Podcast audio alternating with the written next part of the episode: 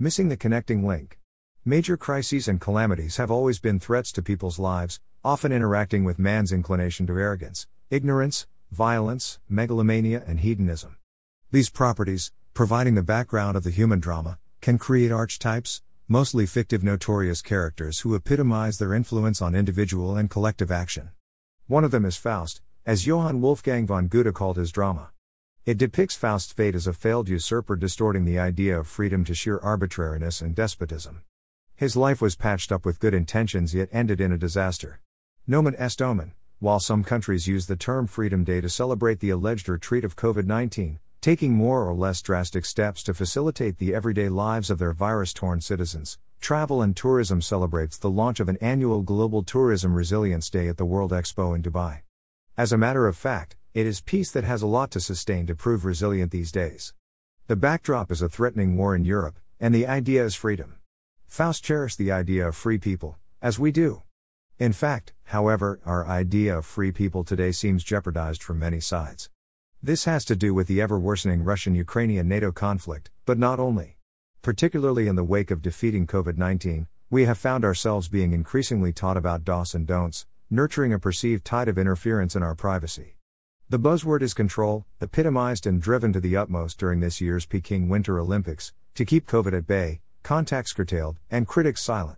As a matter of fact, Goethe's Faust could provide the inspiration, whereas life in Faust's paradise is characterized by his constant efforts to close dangerous gaps through enforced control. Our present world's menacing imprint includes illegal electronic surveillance and criminal hackers' constant efforts to abuse security software gaps in our computer networks.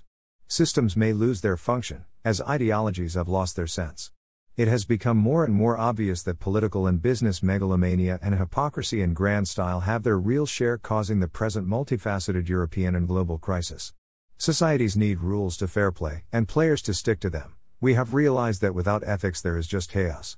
Ethics, however, reduced to a moral set of instructions on how to fairly organize mutual relations, have they often not been felt too bloodless to stick to? It may sound strange, but if we refer to Bill Clinton's statement on economics, it comes more to the point it's our faith, stupid. Whoever may like it or not, religion is meant, the basis and original inspiration of our culture, and for many the first, or last, emergency exit in utmost danger. The 21st century will be religious, or it won't be, said French politician and intellectual André Malraux. Take it as an analysis for sociologists, a consolation for enlightenment weary philosophers, or a through pass for religious institutions like, for instance, the Church. Was Malraux right? Today we would ask, how can that be, with the Church in Europe and North America in decline, obviously having failed to clarify and defend the essence of Christian religion? Is there a correlation between secularization and conditions that advanced technology and economy brought about? Or is it the dust of questionable dogmas that is hard to remove, as zeitgeist ideologies have shown equally hard to resist, while internal scandals of sexual abuse send all of us in a state of shock. Too many negative headlines have played a crucial role in an increasingly negative public perception of the established church. While we are facing a seemingly unstoppable leakage of denominational adherence, namely in Europe, controversies between religious institutions and believers who have stayed faithful have become rampant. There has been a traditional consensus that people in poorer countries, especially in Africa, have a stronger adherence to religion since its promises of paradise provided them enough consolation and force to bear their difficult earthly destinies. The vigilant observer, however, gets aware that there are counter movements, too, in Europe and especially beyond, namely in Asia, China, and the Middle East, in Russia and other former communist countries, but also in Latin America, where economic and technological progress seems to go quite well with spirituality, and world religions, particularly Christianity and Islam, are in stiff competition with each other, or even within their own denominations. Reasons for an increasing demand in faith and spirituality are complex. Our search for orientation of life and our need of guidelines that secular ideologies and the hackneyed prospects of materialism cannot provide. Our desire for equity, accountability, communality, solidarity, friendliness, and time, time to retreat, reflect, create, socialize, perhaps last but not least, that kind of peace the world cannot give you after John 14:27. Religion, derived from the Latin religere dash to consider, take care, actually means returning to the origins of the message of salvation as a spiritual guideline for a peaceful life. Most of it, however, is that we feel that there is something out there beyond our own capability to fully understand and to master, and which insinuates our genetical element to seek for a purpose higher than ourselves. Is it a kind of God's gene that is inherent to us? Why do people gather, praying, laying flowers, and lighting candles on the site of a terrorist attack? Is it only to show empathy? Or also to give a sign of consolatory hope that there will be eternal life in the other world? We can stand many things, but uncertainty we can hardly bear. Indeed, when it comes to the point, believers or non believers, agnostics or atheists, do not all of us badly miss the connecting link? Eugene Drewermann, a theologian and therapist, has an interesting approach. For somebody who in the desert is dying of thirst, thirst is the proof that there must be water, even if at this very place there is no water far and wide. However, since there is thirst, this shows irrefutably that there must be water, since if water did not exist, there would be no thirst. The analogy concludes that there is God, since we can think of Him, otherwise, such a thought would never come up, and our yearning for infinity shows that we have come from infinity and will go to infinity. Nonetheless, in the meantime, we face the very worldly conditions of interdependence. Following the political philosopher Ernst Wolfgang Böckenförde's famous dictum that the way we are living together is based on conditions that the liberal, secularized state cannot guarantee, we understand that these conditions, depending on the imponderable and arbitrary decisions of others, may profoundly vary from our own life concept. The so called Diogenes paradoxon, Paul Kirchhof, provides an, admittedly extreme, example if a vast majority of our population decided to live as Spartanic as the legendary Diogenes in his barrel, this way of life, although absolutely conform with our constitutional rights of personal freedom, would be disastrous for our economy, alarming for our birth rate, and fatal to our privileged lifestyle. Aware of depending from our environment to a large extent, we realize wealthy people's willingness, usually expressed in the second half of their lifetime, to give something back in return for what they have gotten earlier. This is obviously a blunt denial of notorious Ebenezer Scrooge, the misanthropic moneylender and protagonist in Charles Dickens' novel A Christmas Carol. Are we inspired by a sense of community that directs our good thoughts and acts both to ourselves and to others? What hint lies in the message, Whatever you did for one of the least of these brothers and sisters of mine, you did for me, Matthew 25:40? Is it the challenge of the inseparable love for both God and people that provides the more cohesive groundwork for people to cooperate? Do we need to switch to spirituality, as purely reasoning about pros and cons, including ethical considerations, seems not to be enough? To substitute spiritual cohesion that is based on religious belief, by a liberal community spirit based on ethical taboos may seem like the more modern way of seeking a higher purpose. The pivot is freedom, after all, that we enjoy so much, despite its contradictions and challenges like the invisible hand of the free market, Adam Smith, challenges that freedom alone cannot meet. Hans Magnus Enzensberger so ingeniously summarizes this dilemma, using the plight of traveling. Tourists destroy what they are looking for by finding it. How to get out of such a freedom inherent circulus vitiosus, without losing freedom at all? To be sure, the ecological state of large parts of our planet and its social implications justify serious questioning on how to get back to balancing our economic demands, social well being, and environmental carrying capacities, all the more than tourism has its uncontested share. In view of the disastrous effects of environmental pollution and destruction, and glooming scenarios of climate change impact, we are afraid of ecological calamities, economic downturn, and social unrest.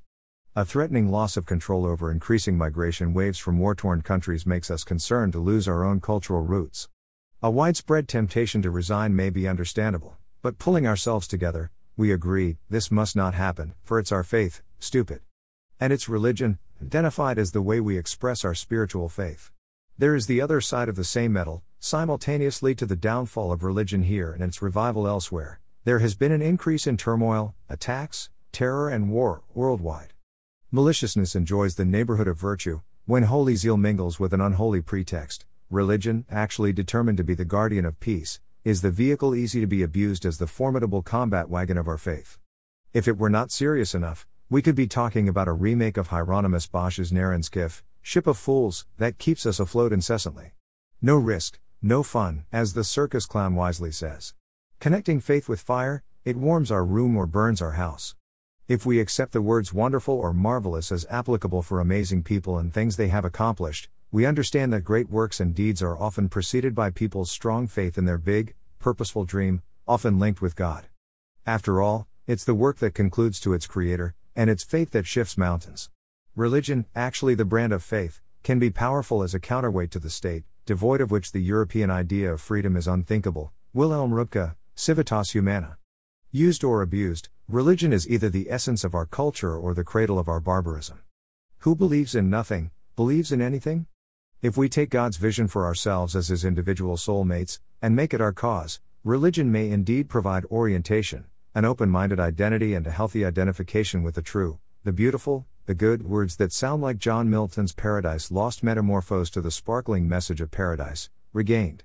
As a matter of fact, the triad of the true, the beautiful, the good is a classic ideal which for a long time has given its imprint on the cultural and artistic concept of our culture. It may also give the ethic values of our enlightened secularism their higher purpose, and faith, a face. There is our strong belief flaring up in ourselves that our higher purpose is to create the better variant of something, if we stand up as individuals, bundling our energies to strengthen our community and share our own culture with others, without surrendering it, though. We are Christians, Muslims, Jewish, Buddhists, Hindus, or other, and it's up to each one of us to express solidarity, whether to set our religious brand in front or behind our spiritual mindset. In Western cultures, separating religion from the state was well founded long ago. We all know about the wars and terrors that the abuse of religion has caused, then and now, under the pretext of self interest and power play, displaying the labels of divine right, laicism, or ideology. Alas! While preachers of hate still keep raising their unbearable voices, the messengers of tolerance are not missing these days. However, tolerance only works if mutually practiced and not left mutilated to indifference. A kind of readjustment seems necessary here and there. Readjustment requires a compass, a set of basic values, anchored like preambles to our personal conviction or spiritual faith that may give us confidence, trust, and serenity, even in times of COVID and other fateful imponderables. In Civilization, The West and the Rest, 2011, Niall Ferguson writes Maybe the ultimate threat to the West comes not from radical Islamism, or any other external source, but from our own lack of understanding of, and faith in, our own cultural heritage, it is posed, by our own pusillanimity, and by the historical ignorance that feeds it.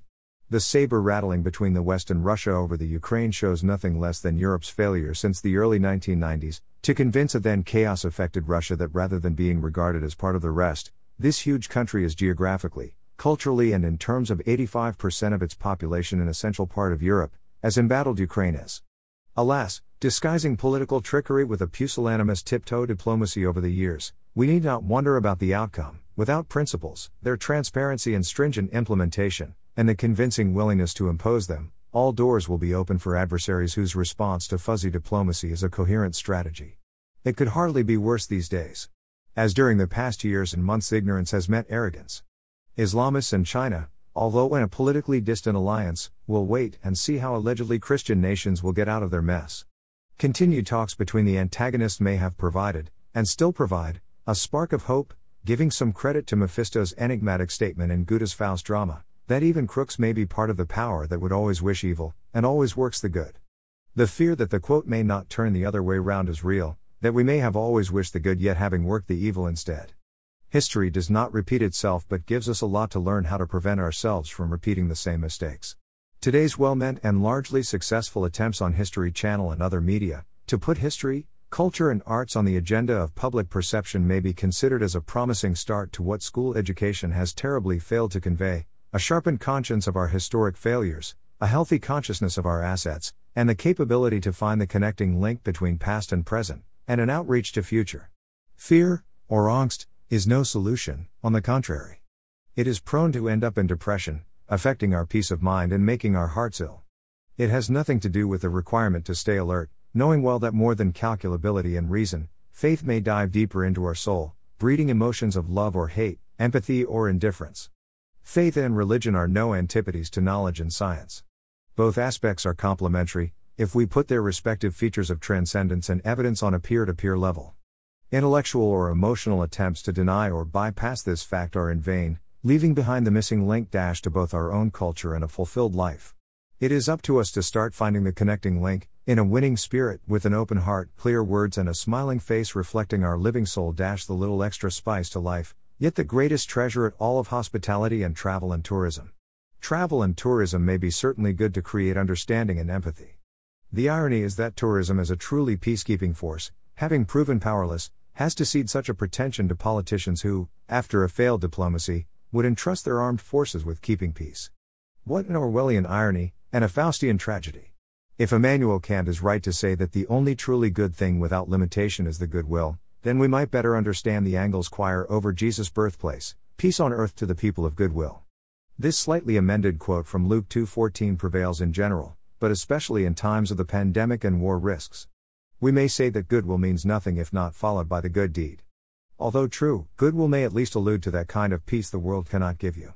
It looks as if exactly this message is prone to create resilience, hope, and confidence, converting the missing link into the connecting link. More news about religion. Hashtag religion.